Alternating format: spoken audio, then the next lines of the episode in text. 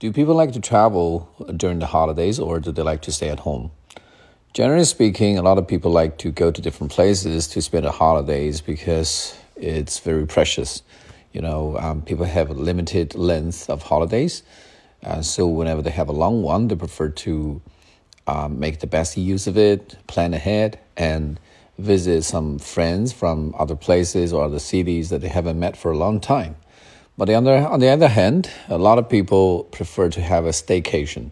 They just stay at home, uh, fobbing their phone, not doing anything.